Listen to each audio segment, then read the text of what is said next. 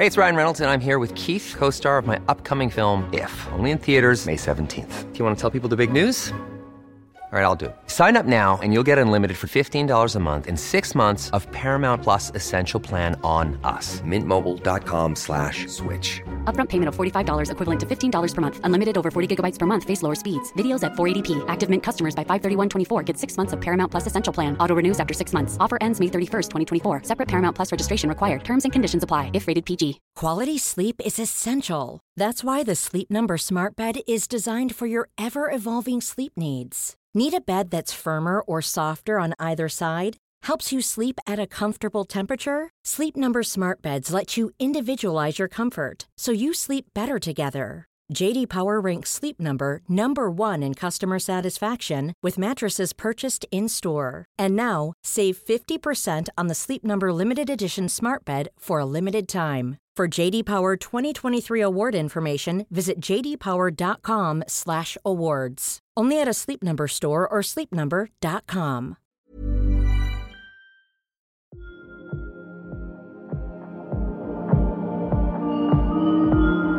when a point of impact is when you're the victim. I don't take that away. But what you choose to do afterwards is what determines you whether you're going to be a survivor or not, right? Um, because I'm not taking away the pain and situation of what's happened, far from it. I was a victim at my accident, but I became a survivor after. And for me, anyone can change that dialogue.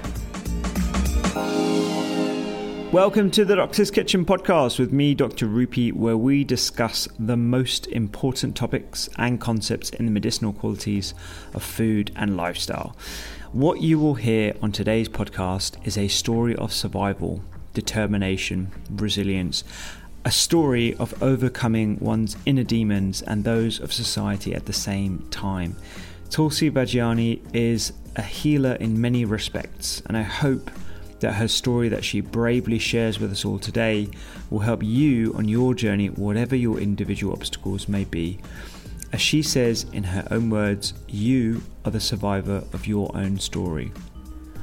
Tulsi was born premature. She lost her family in an accident. She suffered horrific burns to her body and her face, endured a lifetime of bullying, of low mood, depression, she spontaneously went into renal failure a few years ago. She was on dialysis. She's now a transplant patient, and she is quite possibly the most kind, loving person I have ever met.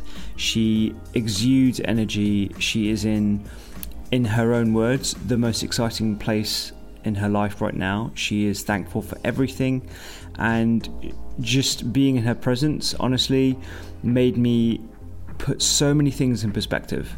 Um, and it's not just her story and the horrific obstacles that she's had to overcome herself, it's her perspective on life a, on, a, on a nanosecond basis and, and, a, and a minute by minute, an hour to hour. It's just who she is, and she's unapologetic for it. I, I really, really hope you enjoy this podcast. I had such a good time hanging out with her. I could have spoken to her for another few hours her perspective and her energy will rub off onto you, I'm sure, as you listen to this. You can also check out the recipe that I made her uh, on the podcast on YouTube uh, and thedoctorskitchen.com. Whilst you're there, you can subscribe to the newsletter for weekly science based recipes and listen to the end of the pod for a summary of our discussion. Please follow Tulsi on socials. All her socials are on the doctorskitchen.com forward slash podcast page and enjoy this conversation. I certainly did. So, when did you have your transplant? When, when, when was that? Uh, I had my transplant um, 2009 completely not random per se, but like being on dialysis for three years, mm. I was in the midst of doing my degree. So I got diagnosed in the middle of doing my degree. Right. So I literally graduated November 2008. I was renovating my house yeah. um, because I had actually the way I was renovating my house was um, I'd put in like a video system, a call system. So if I was on dialysis yeah. and somebody needed to come into my house and I couldn't get off my machine, uh-huh.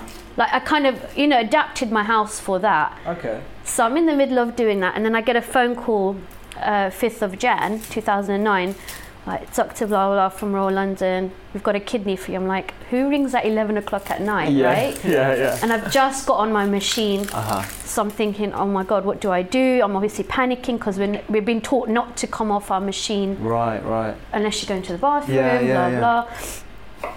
And I'm like, uh, how long do I have to decide? Because I've got a meeting with the builders and the architects tomorrow. I'm in priority, you know. He's like, this is your life you're talking about. I'm like, oh man, how long do I have to decide? He went, five minutes. I'm like, okay, like, because at 11, who's going to ring the builders and architects at 11, right? I love how you're still thinking about But it's true, like, yeah, that's just me. This is so I'm real really life, yeah. practical. I'm like, okay, I guess I'm coming in, but I should be out in a few days. And he's just like, wait until you just get here. Yeah, yeah, So I ring my auntie and uncle, um, who are not even in East London. Where are They were in Northwest London, Okay. Uh, but I don't know why I thought of them. It's just one of those. They came to my mind, so they came rushing over, took me to hospital. They're just talking about right. This is the procedure. I mean, like I've had so many operations. It's like, yeah, I get the protocol, you know. But what I wasn't prepared for is the medication. What's going to happen? Had in anyone told head- you about that before? Yeah, but it was such a long time ago. Yeah, yeah. And for me, I don't live like I'm waiting for that phone call. I've never been that person. Yeah, yeah. I'm very much just get up and go and get on with it. Yeah, yeah. And my that's why I adapted my house because I never envisaged a kidney was going to come up. Mm-hmm, And if it did, great. If it doesn't, oh well. Like Yeah. I'm very much like that. yeah. So when this kidney comes along, it's like this wasn't part of the plan, you know. Yeah. Rocked me a bit here. yeah. Um, but yeah, so they called me in, had the operation, but in my head, where I've bounced back from other surgery, in my head, in three days, I'm going home. Okay, right.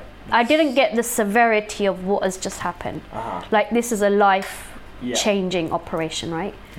Well, whole life saving as well. Absolutely, absolutely. But I just took it as like, you know, you just go in and, I don't know, have, I don't know, a stitch or something. You know, like, not a big thing. Yeah.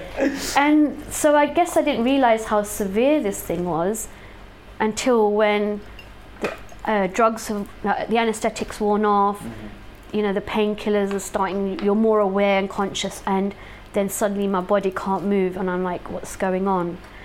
Um, but, you know, now, like after surgery, like they get you to get out of bed because of, you know, clotting and things Mm. like that. So I got out of bed and the doctors watched me and they're like, How did you do that? And I'm like, I don't know. And then- they looked at the morphine rate of how much, you know, somebody Yeah, clicks. They go, You've not even used it. And I'm like, Oh, okay. I thought I was pressing it, but I don't know. Maybe I was hallucinating or something, right? So, anyway, so um, yeah, and he's like, he's watching me. And because I was doing Pilates at the time, I can only put it down to like my core stability helping me Yeah. because obviously the operation took place in the right sort of groin area. Mm-hmm. That's where they transplant the kidney. So obviously they're severed through the um, abdominal muscles and everything else. Mm. But when he watched me walk to the bathroom, he was just amazed at how strong I was. Absolutely. And that's why I said, I'm going to go home in three days. And he said, No, you're not. Well, actually, I did go home in three days. Really? You went home in three days? Within three I days. tell you what, this does really speak to the power of the mind right here because your resilience, of everything that you've done up to that point, has probably been the reason why you were able to recover so rapidly. I mean, that is unheard of. Yeah, but then I said having that, mm. like, I went home thinking this is great. I was in a lot of pain. Don't get me wrong. It wasn't like I was free from it, but I thought I know what surgery pain feels like, so it's not really a big deal. I'll just go home and recover. I know. it's not a big deal. Of course, it's a big deal. but that's what I was like. And um, anyway, I got home. I didn't like my sofa, I didn't like my bed, everything was uncomfortable. I said, that's unusual because that's the first place you think of as being your comfort, right? Um, and as being part of a renal patient, you've got to go in for regular clinic um, three times a week just to make sure dosages and everything are fine, just to make sure, you know, everything's um, functioning. So I've now gone into clinic and I've, I've explained about this pain I was getting in my leg. And I just put it down to surgery. The thing is, I wasn't passing urine. So they just thought, okay, it can be normal because obviously the body's getting used to it. And every time I went in, I just, there's this pain, but I'm okay. But one of the blood results showed um, just some sort of like abnormality. And then I said, I'm not really feeling well. And then they realized um, there was a cyst in my kidney. Oh wow. Um, just, well, they thought I had a cyst in my kidney because I was leaking urine in my body.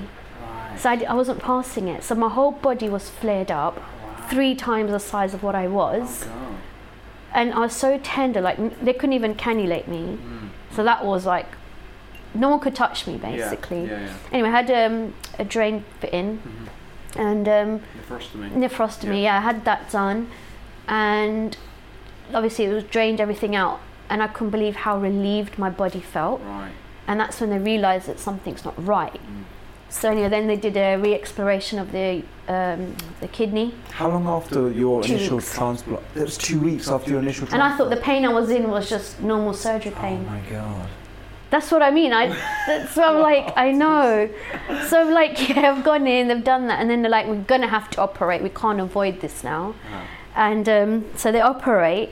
So they've done a re-exploration um, of the kidney. They've taken it out, cleansed it, found there's a cyst. Tried to sort of seal that. Um, kind of reposition the bladder again. Uh, my old urethra they've managed to use now. So like a whole lot of stuff going on. Yeah, absolutely. And then um, I've come out of surgery. I can't feel my leg, my right leg. I'm like, are you kidding me? After everything, but that's what scared me because not me, yeah. but because my grandparents who I lived with, I can't. They can't be my carers now. Not the age they are. I should be looking after them, and that freaked me out. And so I said, I'm not leaving this ward unless I'm walking out of it. So they actually assigned me a physiotherapist pretty much 24 hours a day, literally. And I just rehabbed the whole time, constantly. you're in your early twenties at this point, is that? no, um, it's just uh, 30. Just 30, before my 30, yeah. Wow. Okay. And then so I just did all my rehab from my knowledge about you know doing it at uni and in Pilates and so every, constantly. Once even when the physio went there, I was on it all the time. And then sort of by the second week, I was sort of walking to the bathroom uh, with a bit of aid.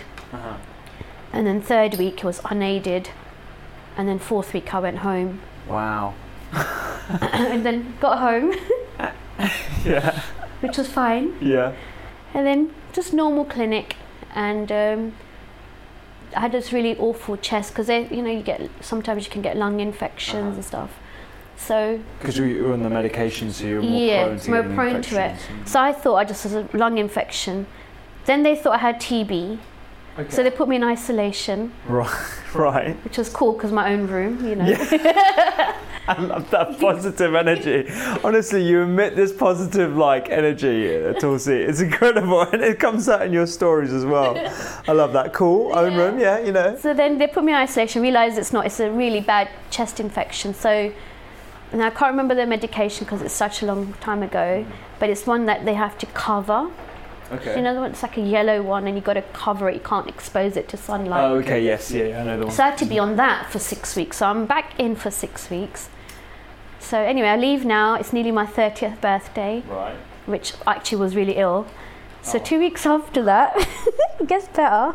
Yeah. It gets better. Yeah. Okay. two weeks after, I've just gone out to Leicester to visit a friend. We're out sort of partying. Ah. And I'm still feeling unwell, but I put it down to, you know, maybe a bit more, too much drinking, maybe. Uh-huh. yeah. too much cocktails. Yeah. I've gone back into clinic, like regular clinic, and they go, How are you still standing? I'm like, What, what do you know about the weekend? Yeah. They're like, No, like, like there's no white blood cells. You're neutropenic. I'm like, what does even that mean Yeah, now? Like, yeah. what have I acquired now, right? Yeah. Straight from clinic Really? into isolation. Was not allowed, no visitors, nobody. Of course. Yeah. And um, they, they read my last rites then. Really? Yes, I, that was the second time they read read my last rites. Oh my god. But the other time I wasn't so aware of it. But they read it because we, we don't know what's going to happen. right. And I think they were quite, docs were quite scared. So the first time they were scared that you didn't actually realise that Yeah. you were on the edge. yeah. Oh, wow. And that was when they inserted the nephrostomy. Yeah, around that That- time. Right. And then, um, so when this time they did it, I was like, okay, this is a bit serious, but all right. But I didn't think nothing of it in sense of like, what do you mean I'm not going to make it? Like that's not an option. Mm, mm. But for them, because I mean, you know this more than anyone in terms of medical. You don't know how a body's going to react to something because you're not that person, right? Mm. You can make presumptions, but on a cellular level, you can't, right? Absolutely. So that's what was going on here. And but for me, there was no option not to be alive. If that makes sense, you know. But for them, anyway, they took me off one of the medications, one of the um, immunosuppressants that I was on, because that was kind of causing problem. But they couldn't pinpoint that's exactly what it was. Anyway, they took me off it. About a week and a half into taking it off, my white markers started to come up. So they realised I was toxic to that MMF, mycophenolate. Yeah. So, so that was that. Yeah. okay. So after that, I've recovered. So two, I think two weeks I was in for that. And then, but so now you talked about my mind. Oddly enough, I did have a strong mind until I had my transplant. But in um, in amongst the time I was ill, like in and out, I didn't feel strong because I wasn't in control of me again. You know? I because now I think you know we're all hard on ourselves, right? Like, we, why can't we just do this? But I think what came to me one of the nights, you know, like in hospital, everyone's in pain. It's kind of eerie. You can't sort of sleep and stuff. And I don't know. I'm not really religious or anything. By all means, had a bit of spiritual belief, but a, pri- a picture of Krishna came up. I was like a bit random, and it was in more your mind, in my mind. wow. Yeah, like just very clear. Um, if I could draw, I'd draw it out for you, but it was so clear.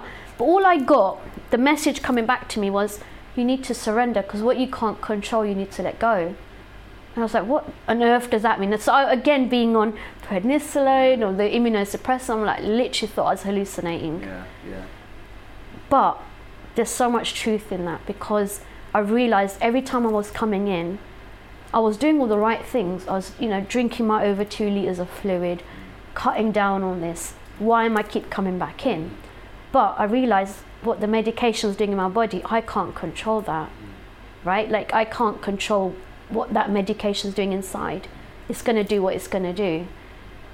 And that's when things started to shift for me generally, and I started to feel better in myself.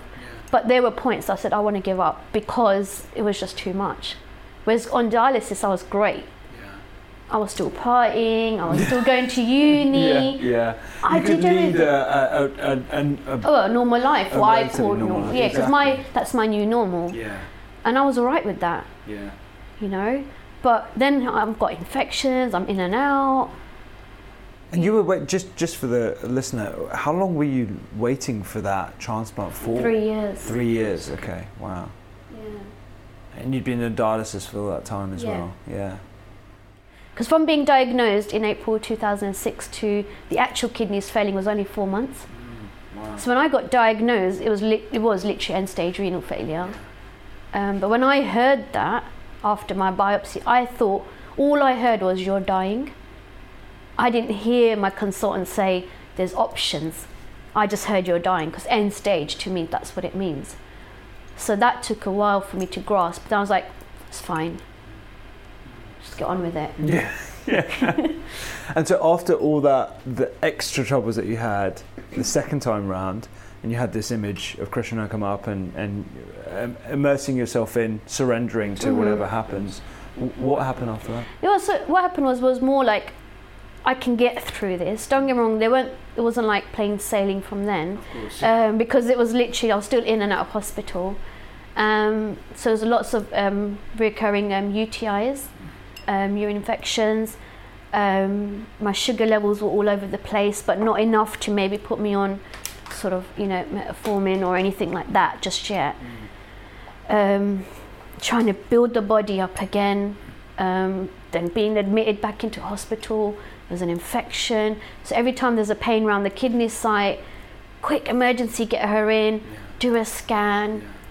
So it was all of that, and that lasted almost four or five years. Wow. Yeah, on and off. Um, but what got better was I wasn't so hard on myself. And then I took it in my stride every time I had to go hospital. And it was quite funny because my friends used to call me the Queen back then. And being at the Royal London, they'd be like, she's gone for her residency. Because I had had my own room there, literally. You had your own room. Yeah. Really? The Queen's residence. Yeah, that's Yeah, it. yeah. So it was just a running joke. I'm just going for some respite. um, but touchwood, I haven't had an admission. That's amazing. Well, That's amazing. Well, Yeah. I say that. yeah, yeah. we'll just keep it as it goes. 2011, I um, broke my ankle because um, I wasn't absorbing a lot of the calcium. Right. Uh-huh. So that obviously we had DEXA scans and stuff, but it didn't detect anything per se. Uh-huh. Um, and anyway, I broke my ankle. So I think my thing is when I'm well, I want to do everything. I'm like, yeah, I can conquer the world. But I don't realize or respect the fact rest is so important in that to do minimal as possible for me to recover. Mm. My idea of resting is like meeting people for lunch, dinner, going out and, you know, that's my idea of rest, but that's not what it was. Yeah. So I obviously learnt the hard way. Um, anyway, I broke my ankle and I was like, that's the universe now saying you need to listen. So I was off. Um, so they said because of your break and your med- you know your medicines and things, the recovery is going to take six months. I was like six months with my granddad and watching Asian TVs, not happening. And he's like, it will. Yeah. And then I said, you don't know. You don't know how bad Asian TV is. Exactly. It's so bad and it's dire. So anyway, within two months I went back to work. Oh, good, good. I'm just going to check on the food real quick. Um, we've Oh, yeah, I forgot about the food. You forgot about the food, yeah, yeah. Um, so this has been in probably for about 15 minutes or so. Um, we just need to judge it up a little bit. So just to go over, we've um, put the uh, shawarma paste over the uh, cauliflower. We've got the greens in there. Added the uh, red onions as well. Added some hazelnuts. Drizzle with a little, bit of um, extra virgin olive oil. I haven't added salt um, because there's already a little bit of salt in the paste, but I'm going to add a tiny bit, um, caramelise it t- a tiny bit. I don't want to upset your uh, uh, renal consultant, who also happens to be my old registrar. That is so cool. That's so random, isn't it? So Connor, Dr. Connor Burns, he's um, he honestly, when I was uh, an F2, so that's second year after I qualified. So this is 2010. He was my registrar, so that's just one level below my consultant. And um, I remember him vividly, his glasses, the way he used to come into work on his bike. And he was the epitome for me of like a medic, fountain of knowledge, human, like just the most human person as well, and just really, really supportive to the, the juniors. Um, and the fact that he's your consultant just blows my mind. We have to take a selfie. Oh, totally. Definitely. Totally. your your story of resilience i mean that's just one element of your life Yeah. right i mean there's a, another story we'll probably get into that a little bit later but pilates Mm-hmm. and uh, spiritualism how did you get into that when, when did that start for you so Pilates started year 2000. Uh-huh. So um, uh, the word depression, which is obviously we're using a lot more now. At that time, you're talking 2000. It's not something you you kind of threw around. You know, you didn't even admit to it. You didn't even know you were in it, sort of thing. Um, so I was in the midst of my depression that time. So not being able to get a job based on how I looked, um, and my way after abusing drugs and alcohol to sort of suppress the pain, I started to eat. Now, comfort eating is something we don't talk about. We mention it, but we don't refer to it as an eating disorder. But I mean, I talk about it now because it wa- it is an eating disorder because I was eating everything and anything just to suppress that pain. Um, so obviously, as I'm eating, of course, the weight's piling on. I don't notice the weight piling on because me buying bigger clothes, I couldn't tell. Um, obviously, everyone around me is watching this. You need to lose weight. You know, you're fat. All of these kind of things, and I'm like, okay, I, I know I need to do something, but it's a, it's a case of it's easier said than done. Like, go to the gym. Like, that's not solving anything, right? And that's helping with your fitness, but what about the mind? You know, um, because you can feel good for the hour that you do the workout and after, but then what? When the sort of come down comes down, what do you do? So I went to the gym with my auntie. So this is three years into my depression. And I thought, okay, if I go with her, it's okay, I've got company. And then I heard about Pilates because at that time it was one of those fads, you know, that trends. Yeah. And I, I read a lot of celeb magazines and it was in there and I was like, what is Pilates? Because it was such a cool thing. So I read about it and I was like, hmm, okay. I went to the gym and they actually did a class there. So I thought, I've got to do it. This is your local gym. Local East gym, London? East London, yeah. And then um, that day, the instructor who was there, she was a cover teacher. But anyway, she was really great. There was about 10 of us, and then we were in sitting, and she said to us to lift our legs. Now, everyone did it except me, and I, but in my head, I thought I'm lifting my legs. And she goes, No, lift your leg. I said, I am. And that's when I realized how weak my body was. Because in my head, I could do it, but not my body. I was like, then I felt like a real failure because how can you not lift your legs? Because there was a guy who was a lot older than me and he was really flexible. And I think, I thought, okay, I can't come back to a class now because I feel really paranoid. So I spoke to her, I said, do you do one to one? She goes, yeah.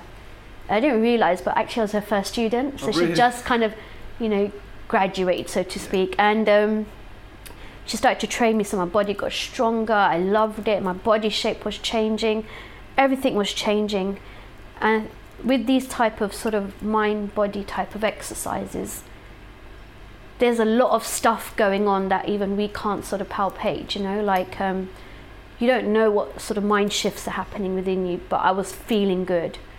I, I had I had this thing I'd call I call my false confidence. Externally, I looked really confident, full of life, but internally, I wasn't. Despite doing the. Despite doing any kind of thing, exercise and eating well. Um, so I did Pilates. I felt great. I was feeling strong. I was holding planks for five minutes. You know, like my body outside didn't reflect how strong I was inside, though. And then I started uni, and in the midst of doing my uni degree, is when my kidneys failed. So, but I still was able to do Pilates, but I had the catheter fitted into my abdomen uh-huh. because I was on peritoneal dialysis. So I couldn't do a lot of abdominal based exercises, but I would still do some. So I was still kind of being a bit strong in my body, but my body went completely weak after my transplant. And that's the struggle I've had, and now I'm rebuilding that. Isn't that amazing how physically you were at your strongest, and that's when you got your diagnosis of renal failure? Yeah. And that's why I think my head couldn't get around the fact of, well, I'm doing really well, but obviously this type of illness was going to hit regardless, right? Um, and the, looking back on it, like, not that there was a known cause, but the suspected cause was because I was premature born, the part in our kidney that develops the blood pressure actually hadn't. And so I was kind of almost born with high blood pressure, so to speak. Um, and it was not really detected because I've been for blood pressure, but it doesn't look that high. But in respect, it was quite high. So when I got diagnosed, it was ridiculously high. And within f- doing my blood test to going into A&E was only four days. And you know, when you do a blood test, a a GP sort of thing, it's about two weeks you get your results, give and take. Yeah, yeah. These came back in four days. So even my um, GP was like, I don't want to alarm you, but I need to get you to A&E now. And he was a legend, absolute Really? legend, yeah. I'm glad you said that. We don't get too many stories of GPs. I mean, I have high respect. though. Like, how can you not? Yeah. How can you not? You know, you guys are like legends. NHS workers, you're amazing. um, no, but yeah. So Pilates, that's how I came into it. But that's what's got me through it. That knowledge of anatomy and physiology has got me functioning. Like, even when I broke my ankle, those books were out. Mm. My foot position has to be like this, my knee position, constantly. And that's how I was able to rehab my ankle. Yeah. And then, like, the physios were like, we're going to get you to come and do weight bearing exercises. But by the time I got my appointment, I was going to do 10%. I was on 75% weight bearing because I was already doing it. Wow. And I don't know what 10% or 50%, I don't know what that is. How do you measure that? So they're like, okay, you don't need physio, but maybe you'd be beneficial in the like the group sort of activity. I went in the group group activity, it was great. But the guy was like, "What are you doing here? Yeah, yeah. You're already you're doing everything. I can't give you any more to do." These sorts of mind body interventions like yoga and Pilates, I absolutely love. I think they're incredible, and I think so many people, and you're testament to this, can benefit from those sorts of interventions. But and it's interesting that you found out about Pilates from a celeb magazine because they're the ones that usually promote it. But I think it's got a kind of like um, air of middle class. Uh, you know, elitism around it, which is a shame because it is at its very core something that a lot of people could benefit from. I know that my me doing my yoga in the in the mornings and, and you know, stretching exercise and stuff at least a couple of times a week is fantastic not only for my body but also my mindset as well. And I just think sometimes there can be that little barrier like oh this isn't for you this is just for like if you look a certain way if you're accepted in that certain way. Have you have you come across that yourself? I mean, yeah, like the actual story around the whole thing with Joseph Pilates, bless him, was he wanted to make it rehab because that's what it was. He was rehabbing um, wounded soldiers in the First World War because that's how he, you know, when he came over to the UK, he got them, you know, on the hospital beds. He was doing the pulleys and the straps and that, and that's how he got them to rehab, and that's how his reformer bed is um, designed. But when it went over to America, and the dancers and the gymnasts got hold of it, it became elite. Now, when I'm, I mean, I'm an instructor myself, so for me, it was very important. I'm very grounded in that I'm about community. And if rehab is working for me, I want to be able to give that. So I was doing classes, and it sounds ridiculous when I say this, but for two, three pound Really? per person. Wow. Because I didn't care. Yeah. I just want to get this message out there. And so even now, I still tell people go for it. If I could teach for free, like I would. Yeah. But physically, I'm helping myself at the moment to rehab my body before I can help anyone. Because when I was teaching, I was still recovering from my transplant. So carrying all this, lo- you know, like Oh, equipment. is that when you became a teacher after Yeah, your yeah, transplant? yeah. I didn't realise that. I thought you became a teacher before No, that, and then it, oh no. my So god, after I Tulsi, you're even more of a legend, I swear. and, uh, how do you do all this stuff? yeah, so that's what kept me going though. That's incredible. So that for me, but that's still my thing. Yeah. Everyone should have access to it because it is a rehab system.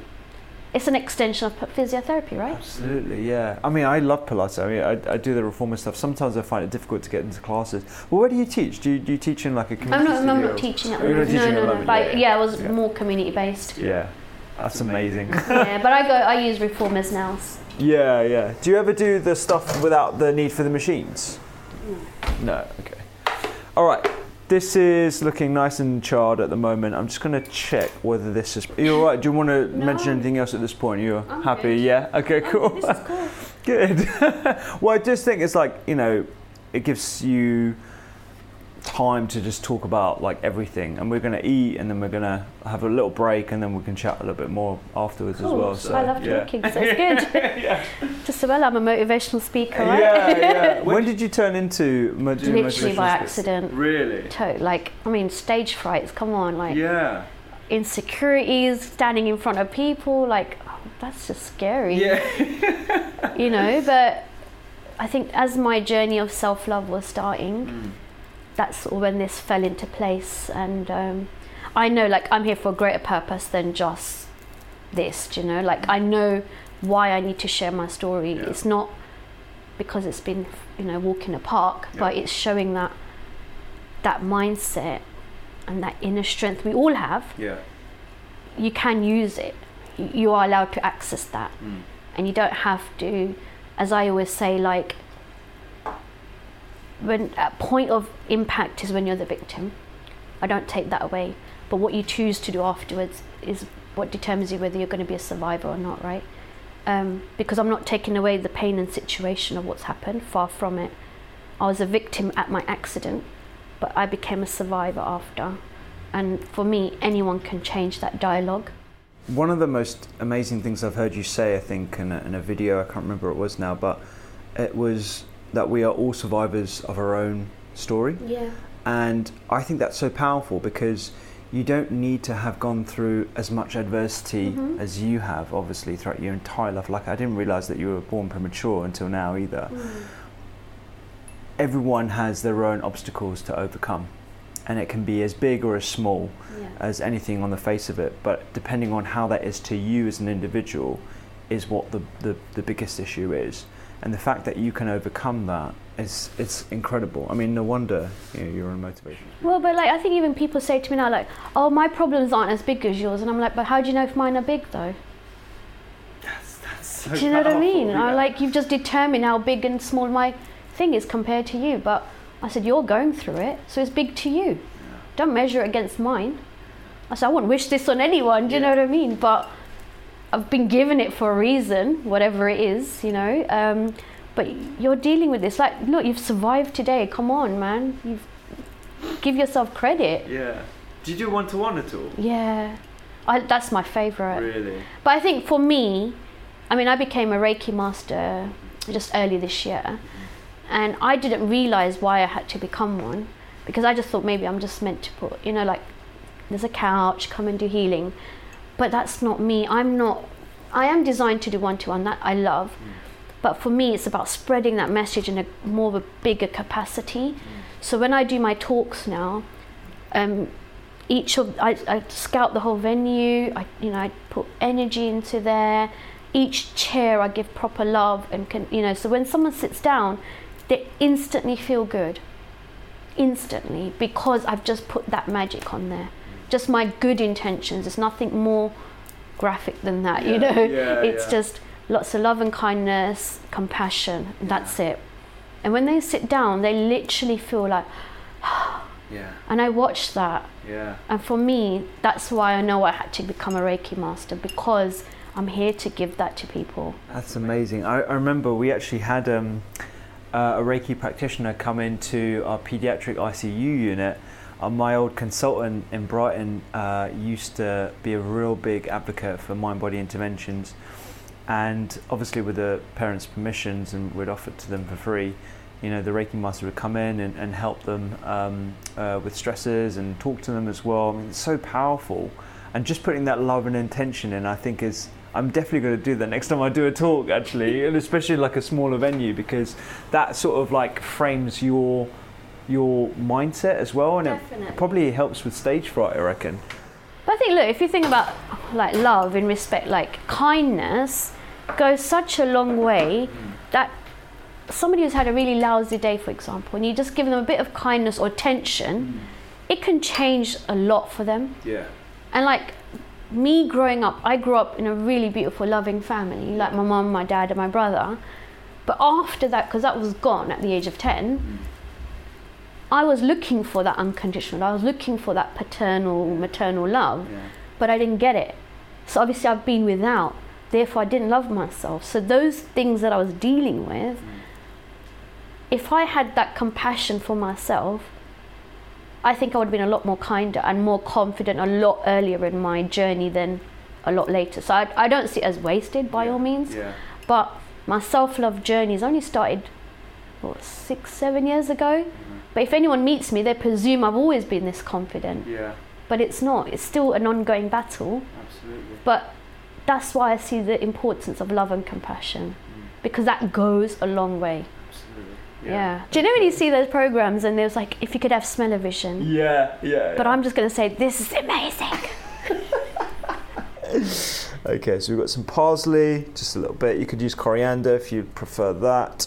I'm just going to hit it with a little bit of pomegranate molasses just to take the edge off the um, the sharpness of the, the chili and the heat. Tiny bit of seasoning on the top here. Add a little bit more olive oil. All right, there we go. Tulsi, this is hummus with shawarma paste, uh, cauliflower roasted with the green roots uh, with hazel, hazelnuts. Uh, let me get you a knife and fork. Okay, honest opinion, I can take it. Can You I take a picture of it? Yeah, go on, you can take a picture. I should probably take a picture as well. It's like, this is the best thing ever on the planet. oh. Have you ever met anyone who's so obsessed with vegetables like me? Oh yeah, like uh, it's it's it's always good when you find fellow uh, vegetable lovers. There you go. But be hard, right, as a vegetarian, not to like vegetables. Oh, yeah. Can you imagine? You're like, no. Yeah, totally. Oh my god, that's so cool. Okay, cool. Right, how do you do this so like fancified? You don't need to do it fancy, I can hold it if you want. No, no, it's okay. You sure? Are you going to fall over your stool? yeah, can you imagine? Yeah, try and get some of the um, uh, the hummus in there as well. I think It's all about like the um, cauliflower. Yeah, yeah. straight oh for my the god, that's so divine. Good. That's so inspiring. Oh, good. I'm glad. I can do this. You can. I mean, you saw me do it whilst we were having a chat. I, I won't do it often because I won't be allowed to eat cauliflower often. But you can So use. simple. You could use the spices and do it with things like new potatoes. You could do it with broccoli. You could do it with some of the other low purine uh, vegetables. Broccoli low purine. Uh, I don't think it's on the moderate purine uh, uh, list, so I think that should That be should be a okay. safe one. Yeah, it's just spinach, mushrooms, asparagus that you can't have in your particular diet Mm. as a renal patient. But other than that, So could you do this with other vegetables, like as in? vegetables, yeah, yeah. Mm. You could do it with um, parsnips, uh, turnips, swede. Um, those are in season right now. Even butternut squash. If you chop it fine enough, you can pop that in there. That'd be so cool. Yeah. Just give me ideas for Christmas. I will.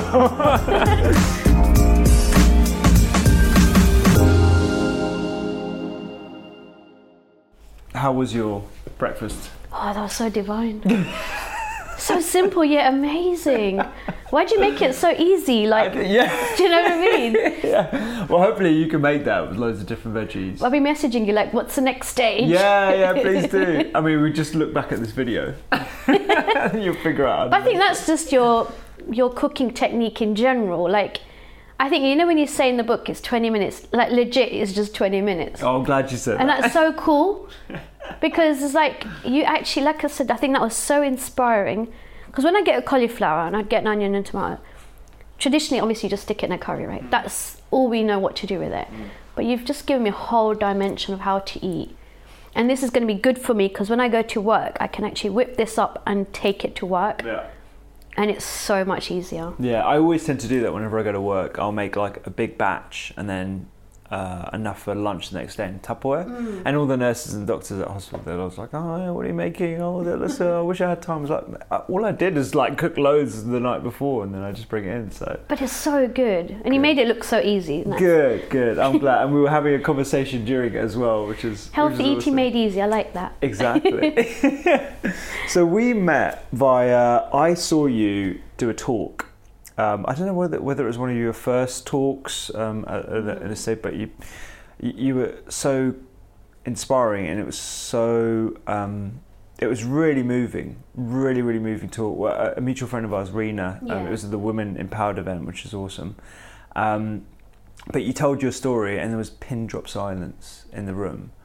Um, would you mind sharing that um, with us? Uh, Remind me what it was now. so you- no. you I was about to tell you your story. There. yeah, recap my story, please. Were you listening? Yeah, yeah. I mean, I listened to every single word. I could probably recite it, but yeah, I'll let you. yeah, I mean, so obviously I got invited um, by Arena and a few other friends who are part of the Women Empowered group.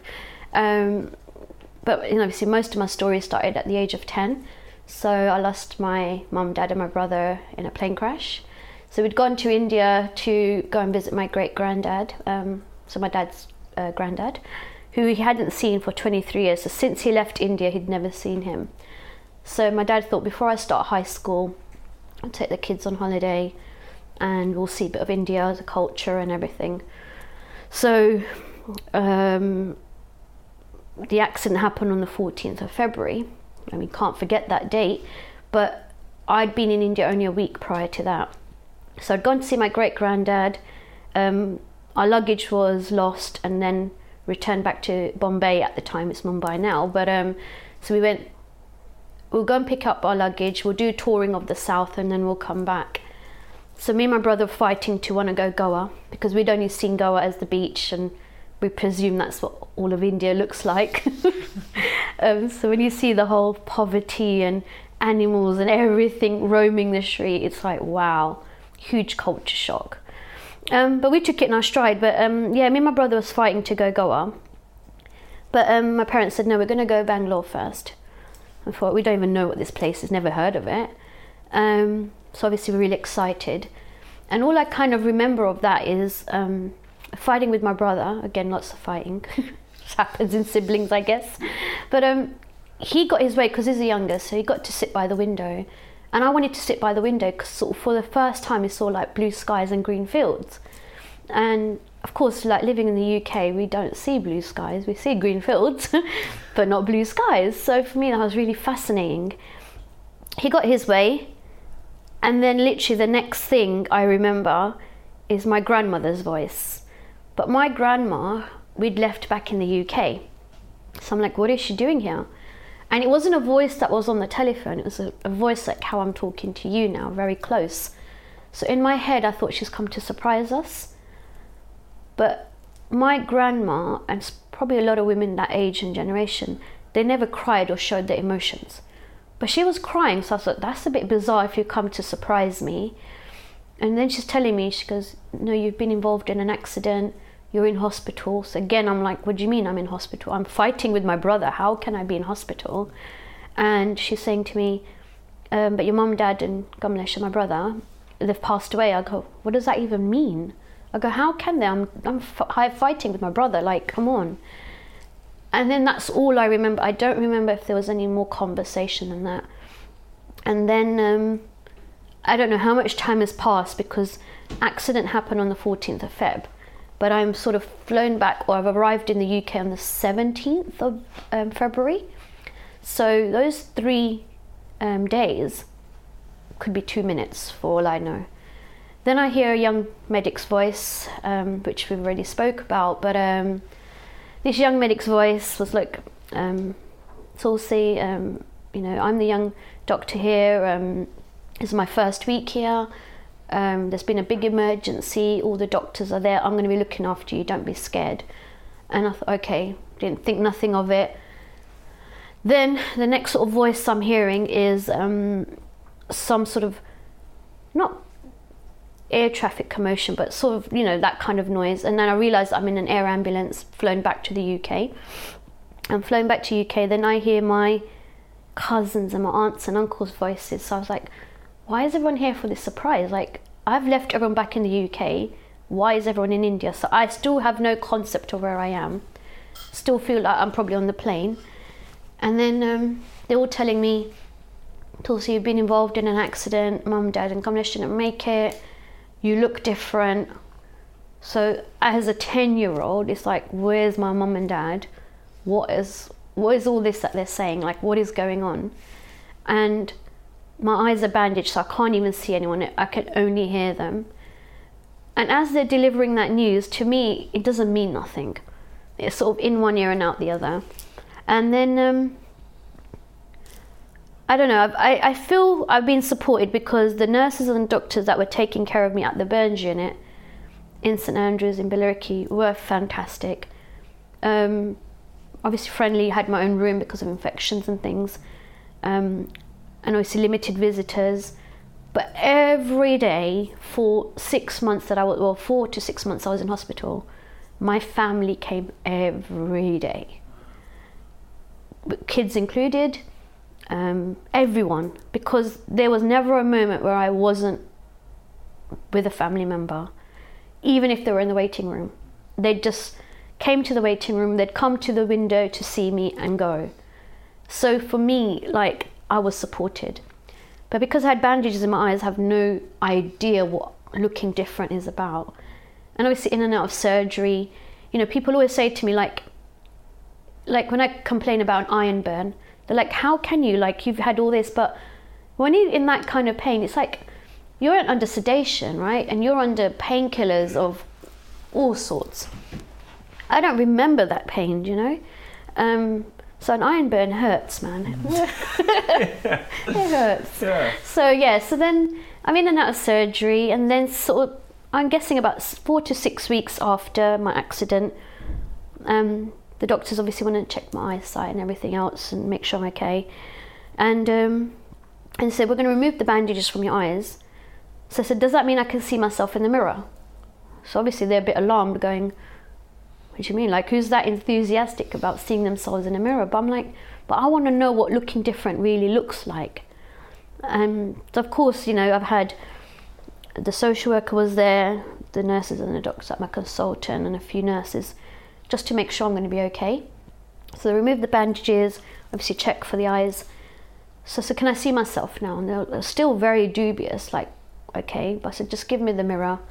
But when I looked in the mirror, the person looking back wasn't me. I'm like, who is this person? I really thought somebody drew that face on because who is that? That's not me. But when that person in the mirror was moving their mouth and their eyes and stuff, I realized that's me.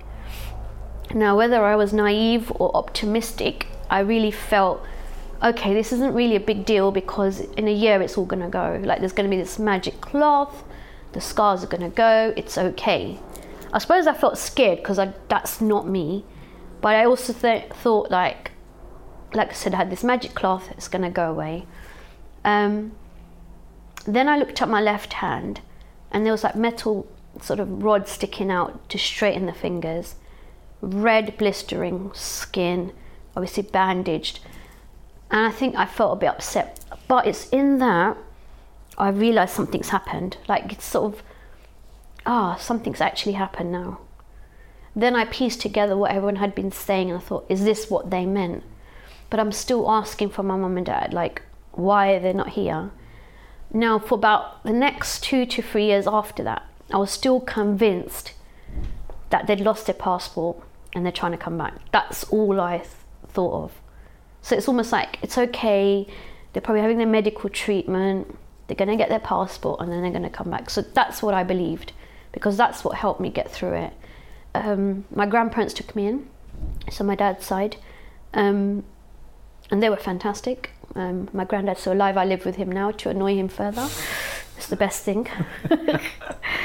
um, but they did everything to the best of like their ability. But looking back on it, the dedication they put into taking care of me was incredible. Um, because granddad used to work then, come home, get in the car, drive to hospital. Like I live in East London. Um, the hospital was in Billericay, Essex. So you're talking about an hour's journey. They used to do that, used to cook the food, bring it in, then go home. And, you know, four or five months they did that. Yeah. So my granddad had raised the last of his child, who was 21. So my uncle was 21 at the time. So they've done the parenting, but they've started all over again with me. Um, I was never without, you know, I suppose I was probably overly spoilt, probably. But I just thought, again, they're just doing everything that my parents would do, and they're going to come for me. Yeah. Um, so that's how it the story sort of started. But it's not just that because when I left hospital, um, I thought everyone's going to be kind and caring, just like the nurses and the doctors are, just like everyone else has been. So in my naive world, probably, or again optimistic world, was no one's there's nothing to judge. This is just who I am. But that's when it started the bullying, the name calling, um, people crossing the street in case they caught something, um, people throwing things at me in case I reacted. Do I have emotions? Um, just foul language, you know, all of those things. And I thought, wow, but no one prepares you for that. Because, of course, in hospital, everything, like, it is safety. So it's funny, I really I read an article somewhere about somebody saying going to hospital they, f- they find a sense of a belonging, they feel safe. And I get that because every time I'm in a hospital environment, if I'm, especially if I've, as a patient, I feel safe. And not because of the whole team take care of the medicine side of things, but people who just get you. There's no judgment. They're just doing their job, but they're taking care of you. And I think that's what was missing a lot of my life. Do you know, like someone taking care of me. Mm. So I think that's why I found comfort in like hospitals and my nurses and everything. Mm. And I suppose that's probably why I respect the doctors and nurses that much more. I think that level of respect I have for them. Absolutely. How did you deal with that period of your life when you were a teenager and you were having to undergo, you know, you were you were being shouted at, being called names, bullying. Mm. How how on earth did you get through that? Um, I then sort of took it upon myself. Maybe this is normal, and I suppose I accepted it. And who am I going to turn to to talk about it? Because no one's really going to understand. And I guess culturally, growing up as well, like in an Asian culture, it's like you know we don't talk about anything, and nothing bad exists, so to speak. So, you know, in Asian communities, depression doesn't exist, miscarriages don't happen, nothing happens, everything's great and glamorized, right? So I couldn't turn to anyone. Um, and as far as my family and everyone else was concerned, T's getting on with her life, so everything's great. Um, so I'd suffer in silence, to be honest. So I'd just be like, this is normal. Um, surely everyone goes through this. So if um, a friend who's not got a visible scar was being bullied for whatever reason, I, again, I thought, okay, it's not just me then. Everyone experiences it. So I think that's how I downplayed it.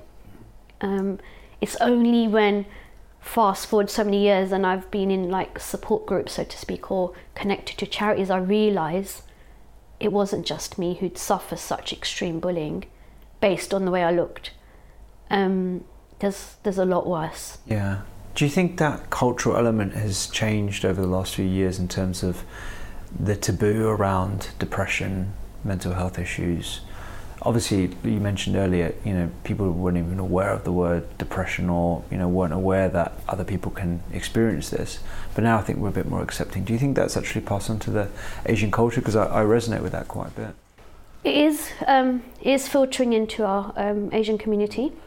Um, I'm really hot. So I was running away from dealing with anything to do with Asian community. And I thought, because I don't want to deal with that taboo side of things. And I was like, no, if someone's going to do it, it's going to be you, T. So I, I literally address the elephant in the room, so to speak. And I know people get really uncomfortable, but it's in uncomfortability is where growth is going to happen. Conversation's going to start. And I talk about things that I've experienced in my life, which could even apply to you. Um, loss, for example. Loss doesn't always have to be associated with a person or a parent. It can be a loss of a job, loss of your um, independence. It can be anything. So the word loss applies to all of us in some aspects. So the emotions attached to loss is what's universal. You know, loss, the kind of things you're going to experience in loss is what I'm going to experience. How we're going to deal with and cope with it is going to change the, the dialogue, right? That's the difference. So when I give these talks out, I simplify everything, and that's when people realize that, ah, it wasn't that bad after all. I don't have to live with this in silence. I can share it. And sure, I'm going to get judged, might get ridiculed, but if I tell the 10th person, that's maybe where it's going to end. So the chain will break somewhere. Yeah. And I'm happy to be that person who breaks the chains because I haven't come here to play it down. Yeah. Yeah. No way. I'm here to open conversations that are really uncomfortable. And that's where I like that. You know, that's where I like to see people grow from that. Yeah. There is a lot of parallel, I think, in the emotions experienced from one person to the other, and they don't necessarily need to have the same literal experiences That's it. in life. Exactly. Like, I don't, someone who's 10 and lost their parents and a brother, I don't need to resonate with them. They don't need to resonate with me. But someone who's lost a job, now you're a man here, um, you know this more than anyone, the pressure men carry. People don't talk about that, do they? So if you lost your job, the pressure on you would be a lot tougher than it would be on a woman. But why? It should be the same, no? Because you're still attached to the stigma of men need to do this, they need to provide this. You're carrying that. But what about the woman? She's also carrying that, but no one talks about that because it's okay. But it's not okay, is it? Mm. Right? But that's still a loss. Mm. That's a huge loss because you've lost your independency. You've lost the ability to go out and see your friends or whatever because you now need to think about saving or whatever, you know? So, but no one talks about that. Mm. And I think that's where, that's what hurts me more. And I'm really hot on talking about mental health in the, with men.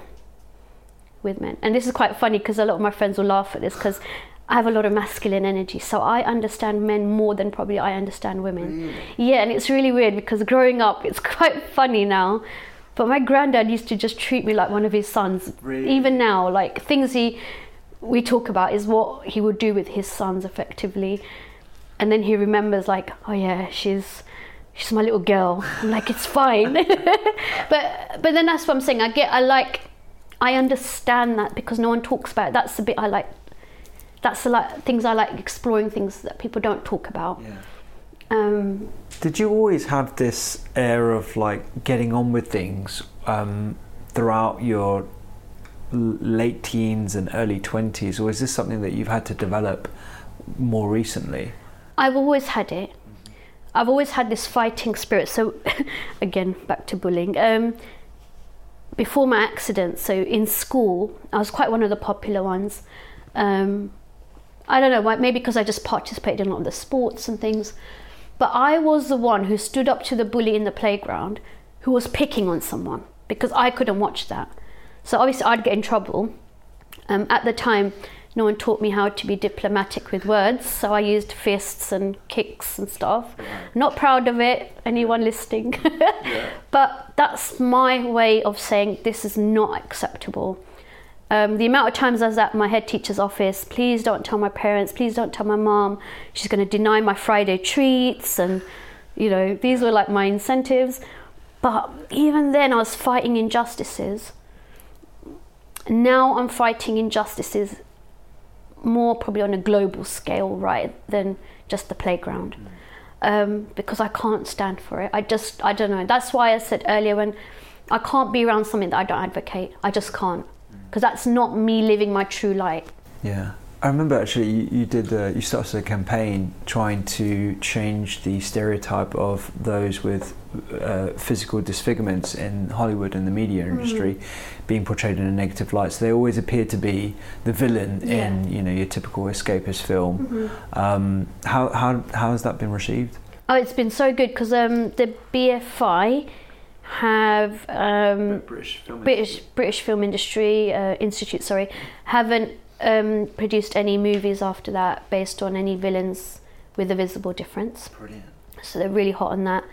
Um, as for Hollywood, you know, we've got a long way to go there. Not really that long, but we've got to get more conversations happening. Absolutely, because I think we we tend to go through life without realizing the stigma attached to facial disfigurements uh, or any disfigurements, and you know it's a, it's not until someone like yourself actually points that out that you actually realize and the penny drops.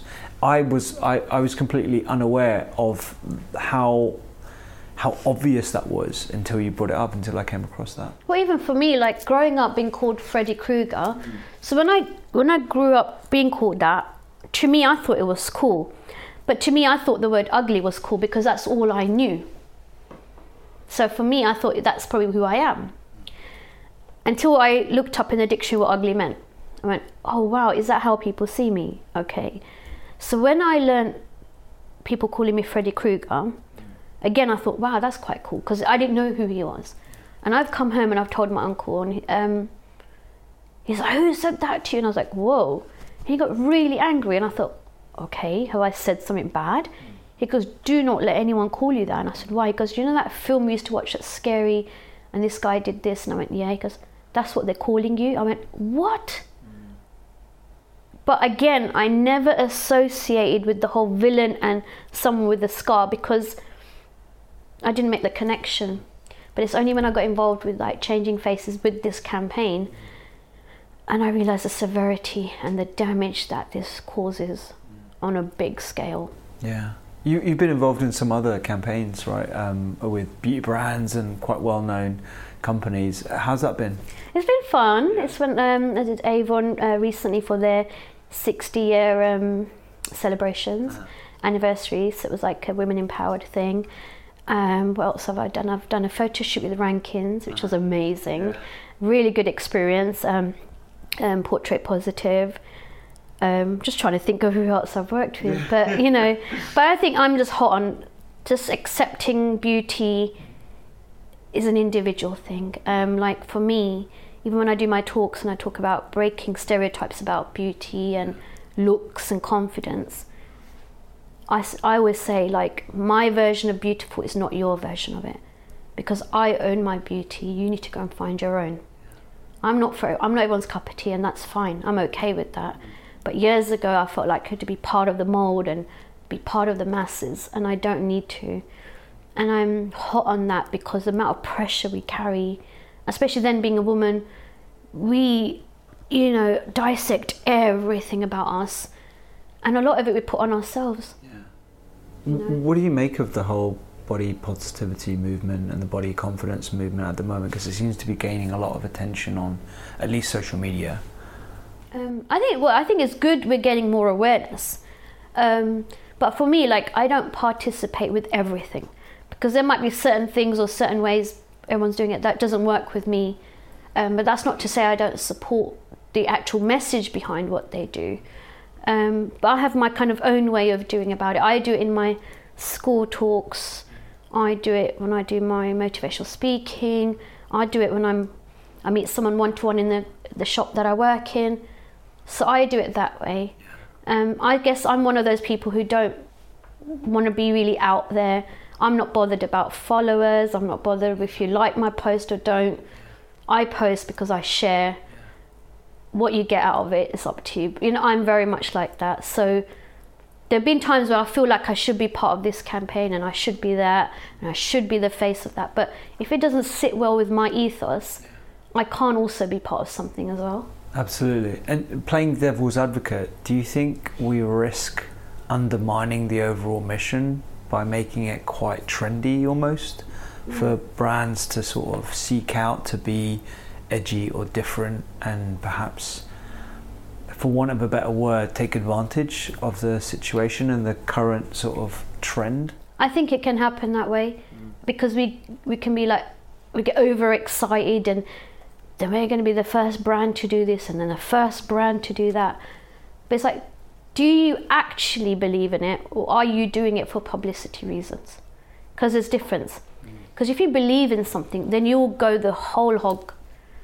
But if you don't, you'll be like a one-hit wonder. Mm. And that's the problem, right? yeah yeah that is and you, you've been involved with the katie piper's foundation Yeah, so um, that's how I started my journey of sort of um, self acceptance as well. Uh, it's the first time I'm meeting um, adults with burns and um, suddenly realizing that I'm no different. And it's nice because you're we all understood each other. And because my burns journey was a long time ago, when some of them used to talk about we use this cream, do you feel this? And I'm like, oh my god, yeah, I get that. Like, you know, tight scars and and it was nice because it's like somebody who finally understands. Um, and then learning that if I was able to see my peers as beautiful, why wasn't I able to see myself as that? Like, how did I exempt myself from that? And that's when my journey of self love started. yeah let, let's talk about that because that's something that's fairly recent for you. Yeah, so that started in 2013, um, where, well, 2012 when I met the Katie Piper Foundation, um, I obviously met Katie herself, and it was just nice and refreshing to meet someone young, who's a woman, and who just gets it, gets the, like the stuff she's had to push through to be visible is amazing. And she makes doing things uh, okay. Like to be, you know, a model, to be a brand ambassador, to all the things. You can be anything you want to be because it's possible, and your scars shouldn't hold you back. And I think that is what is incredible about her, and that's what's good that sh- she's almost given us a platform to raise our bar as well within ourselves, and I think that's really powerful. So my journey with self love also started when I met my um, Reiki uh, practitioner, and um, it was just at a time I was feeling really lost within myself. A few people around me could see it. They're like, yeah, I had no sense of direction. Like, where am I going with this? I'm kind of done with the Pilates in that I can't physically teach because I wasn't so well.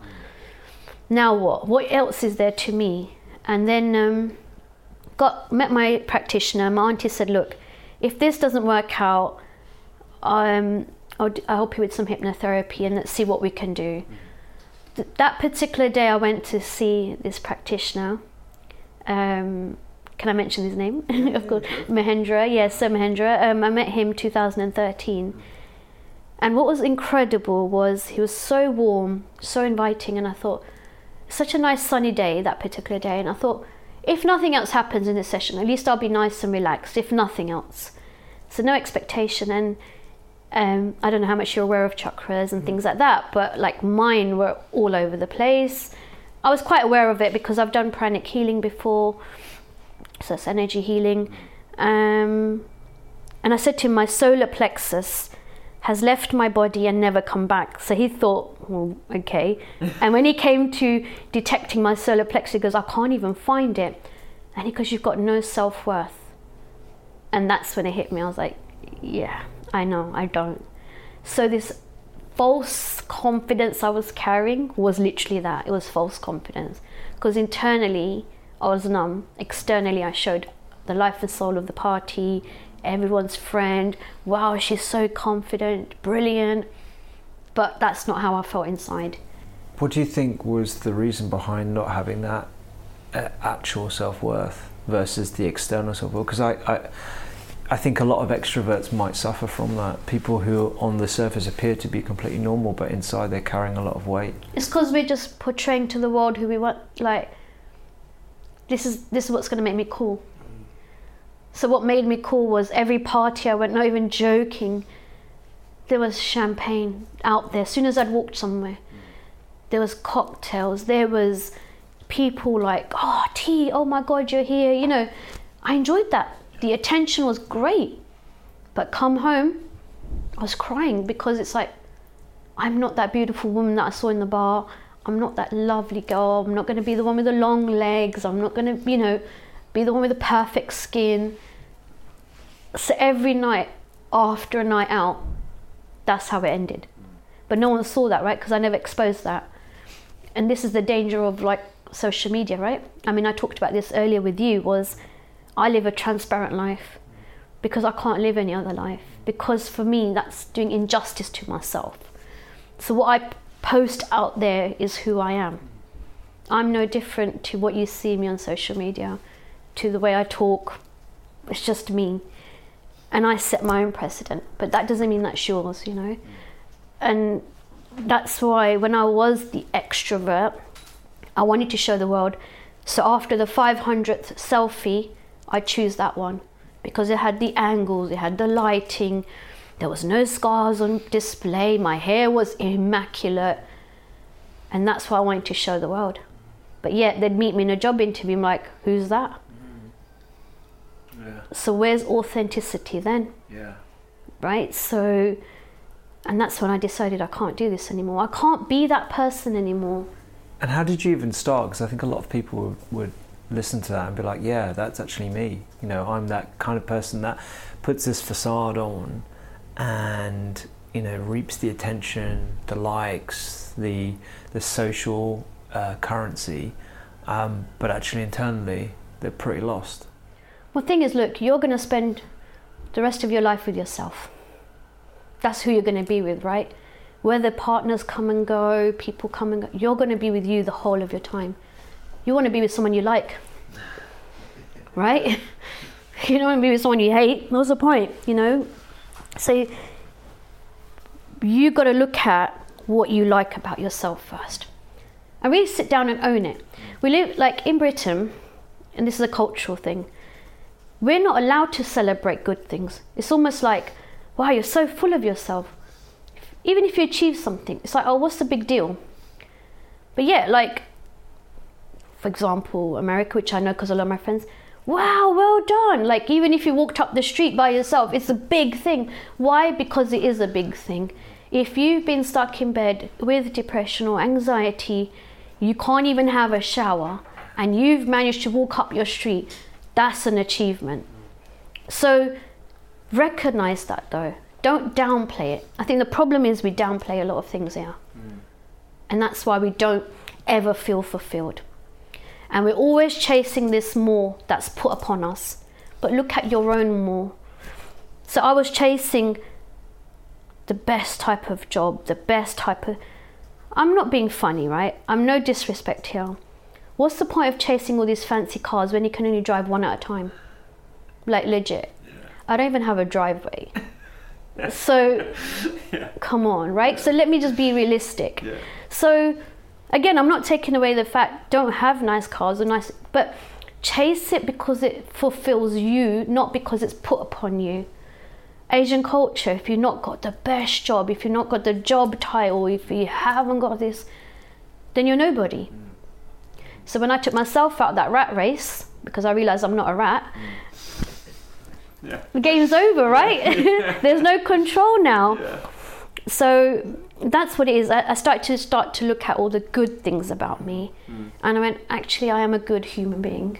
I, I heard you say something like. Um, We're going to use my quotes, Sabina. no, I heard you say it was something really touching because I, I know the story of you fighting with your brother to try and to look out the window because you wanted to look at the blue skies and the green mm. fields.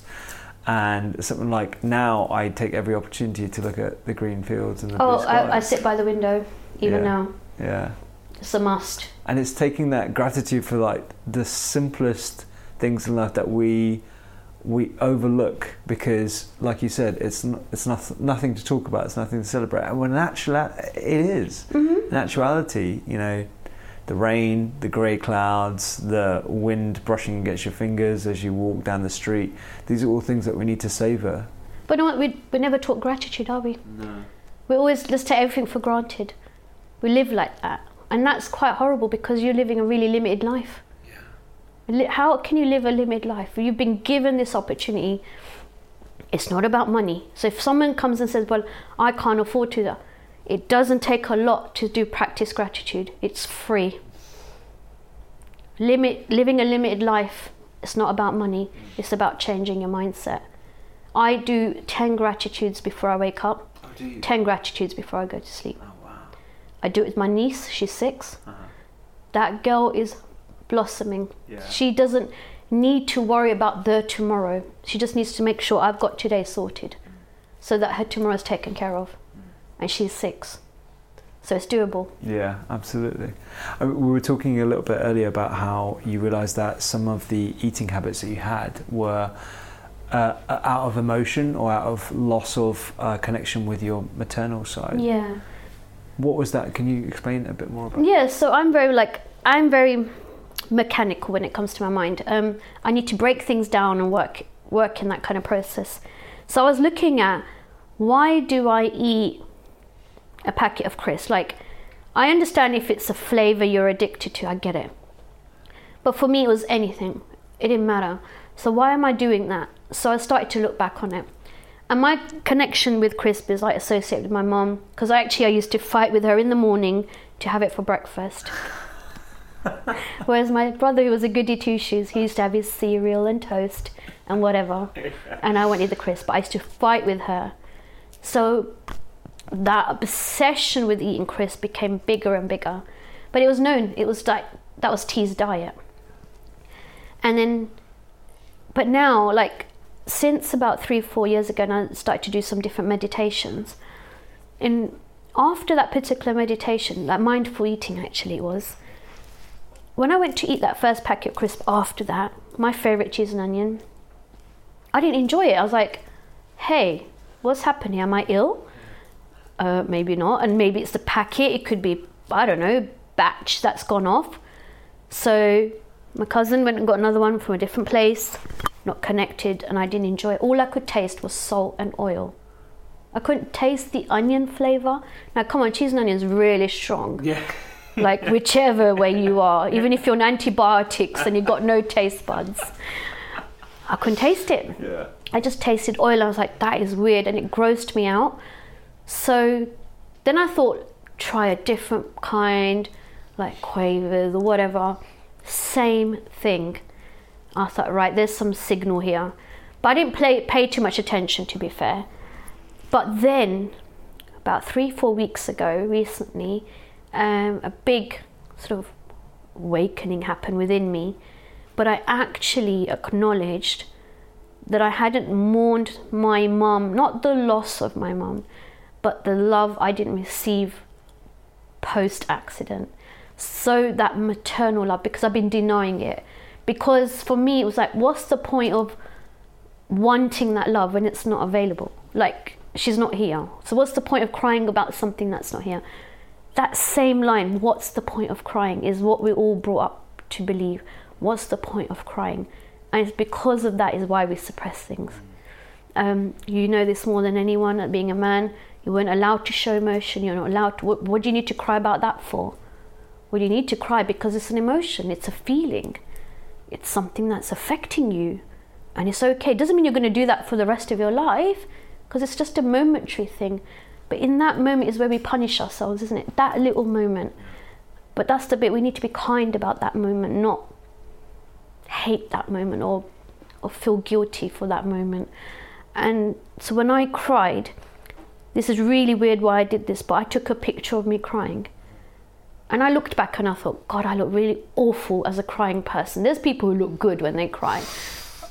I don't look good when I cry. But aside that, I wanted to post about it and I still held back. Why? Because it's like, why am I worried about what other people were going to say if I'm not bothered what I post out there? And it took me a week to post still. Really? And it wasn't because I was scared to post. I'm just like, do I want to show this side of me though? What is that achieving? Because every time I post something, I always go with the thing of what is this going to achieve? And the amount of messages I've got after that has been incredible. Like, thank you so much for showing me it's okay to cry. And even positive people cry. I said, You perceived me to be a positive person. I don't hold the notion I'm positive or negative, I'm just being. And they were like, Wow, I've had, cannot tell you how many men have messaged me to say, Thank you. Like, you just putting that out there have just made it acceptable to cry. Yeah. Like, it's simple as that. Absolutely, it's, it's almost like the attachment that we have to uh, whether it's you know our extrovert uh, persona, whether it's attachment to materialism, whether it's attachment to even our close friends and family, and not wanting to disappoint. I think attachment is a really important thing that I don't think a lot of people understand, and it's something that you've had experiences with. Oh, I mean, attachment is massive, right? We attach everything to everybody else. I mean, my thing is, I'm a very, um, I'm a transparent person, but I'm very much a person who takes full account of their own actions, and behaviors, and thoughts. And I've been very mindful of that for a long time. I live a very conscious life as much as I can. Not perfect, but um, no, but like for me, I take accountability for things. But what we have is this thing about blaming others. And when we blame others, it's because we attach our emotions to them. So I'm not saying we don't have attachments. We do. If you have a child, of course you're going to be. That's inevitable. But we also got to let them grow. We can't do everything for them. Um, so we have relationships. We blame each other for the breakdown. But where do we take our accountability of it? Where do we take our responsibility? Because it's in that we're able to detach our emotions. We shouldn't put happiness on anyone else's lap, it's in ours. Sure, an action or something they do makes you feel extra happy, but that's just a moment. But this internal happiness that you have within is always going to be with you. If people like people on the tube look at me weird when I'm smiling, I'm like, how can you not? Yeah. I don't get it. I don't get it. Like, I just, someone educate me. Why would you not smile? Um, I can smile now because thanks to Dr. Patel, who's released my lovely scars around my mouth, I can. Yeah. yeah. So the first time I was going to Australia, like the bit from Singapore to Sydney, nine hours, this woman who's scared of flying, she goes, what if the plane crashes? And I'm like, at which point do I tell her? at which point?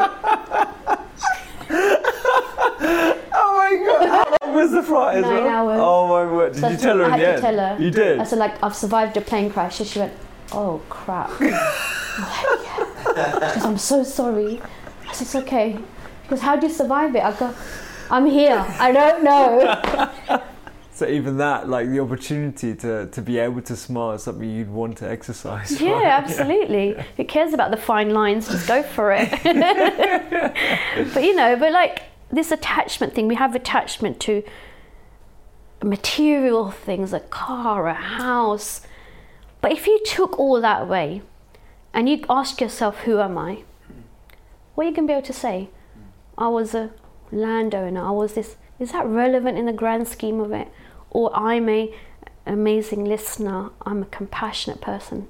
Isn't that more valuable? Like, I don't know, that to me is. Yeah. It's not to everybody, but if you strip away everything about you, mm. who are you? Mm. Who are you? And that's the kind of question I pose because if you don't know who you are, that's quite sad. Yeah, yeah. And looking over your your life thus far and what you want to achieve going forward, what do you want people to recognize as your mission? And how do you want people to perceive you? It might not be a binary thing, it'll probably be perceived in totally different ways depending on the person. But what is your mission going forward? My mission is, it sounds really weird when I say this, but death is always my biggest drive in life because I don't know when my last moment is. So, whenever my last moment is, I'm going to say, I did everything you gave me, and that's it, I'm done. That's for me, is it? So, I, whatever my capacity and ability is to do something, I want to do it.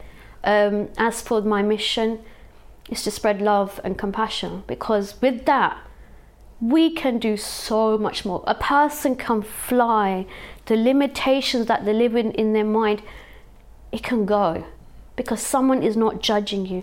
I've lived with stigma, judgment, ashamed, guilt. I never shared my story. It's like I was made to believe, like, what's the point of sharing something like that? Now I'm sharing it. Look how many people are like messaging me, going, "Thank you." Like, you've given me courage to leave the house. I don't know which part of the story they resonate with, but something has given them a reason to leave the house. Now, for me, if that's not it, then I don't know. That's to me, that's big, Yeah. um, and that's why I want to continue doing. But my biggest thing in injustice is children. Like I can't watch that suffering because they are obviously the future. As we, I know, cliche as it is, but do we not want to give them a better, better start in life than kind of maybe what we had, maybe, in terms of l- limited lives? Because the conversations we grew up with, we can change that. Somebody says, well, you know, what age is it acceptable to do meditation, for example? Day one. Mm. Day one is acceptable. Why not? You change that mm. record. You change how it works. Yeah. Absolutely. I can't wait to see what else you do. And you're going to Australia soon, right? Yeah. No one disturb me, please. no, joking. That's amazing. I can't wait to see what else you do Thank going you. forward. And your your story, your love, your energy. It's great to be able to even have the opportunity to chat to you face to face. Likewise. I've heard you speak, and I've been following you for like years now. Ever since I saw you at that WE event, and um, yeah, mate, you're going from strength to strength, and I just can't wait to see. You. But I feel the same about you, so I felt more excited to do this than you Oh, probably did. Yeah. You've inspired me, especially with food, like like I said, because that's been my biggest journey. Yeah. But you've just made it look so easy and and it tasted divine, like so. Good, good. I'm glad you got. You can come anytime. Anytime you want to be back on, you wanted some food, definitely. More than See you next week then.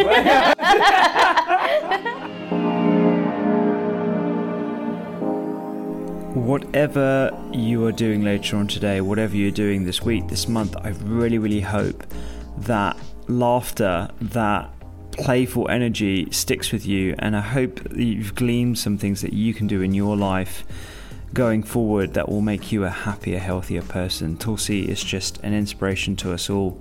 Um, if you're interested in finding out a bit more about Tulsi, I've attached all of her socials and her bio on the podcast page at thedoctorskitchen.com forward slash podcast. Check out the articles that have been written about her, a really cool BBC iPlayer short segment where she gets a new tattoo. Um, to remind herself of her family and how she's and, and where she's come from. And as always, subscribe to the weekly newsletter at thedoctorskitchen.com. We give science based recipes every single week, plus loads more to help you live healthier, happier lives. Thank you so much for listening. I love you all. Give us a five star rating if you found this uh, useful, if you found it inspirational. Share it with your friends. I want to spread her message as far and wide as possible. Have a great week.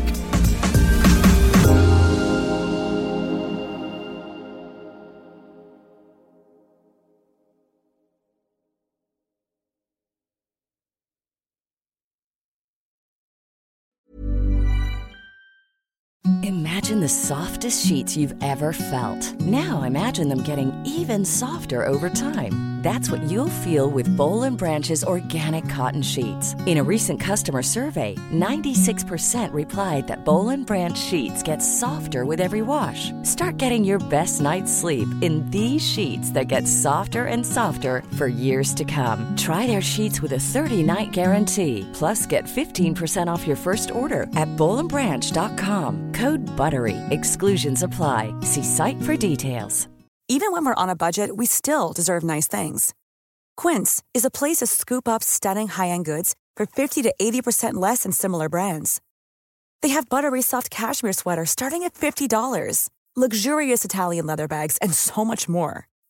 Plus, Quince only works with factories that use safe, ethical, and responsible manufacturing. Get the high-end goods you'll love without the high price tag with Quince. Go to quince.com/style for free shipping and 365-day returns.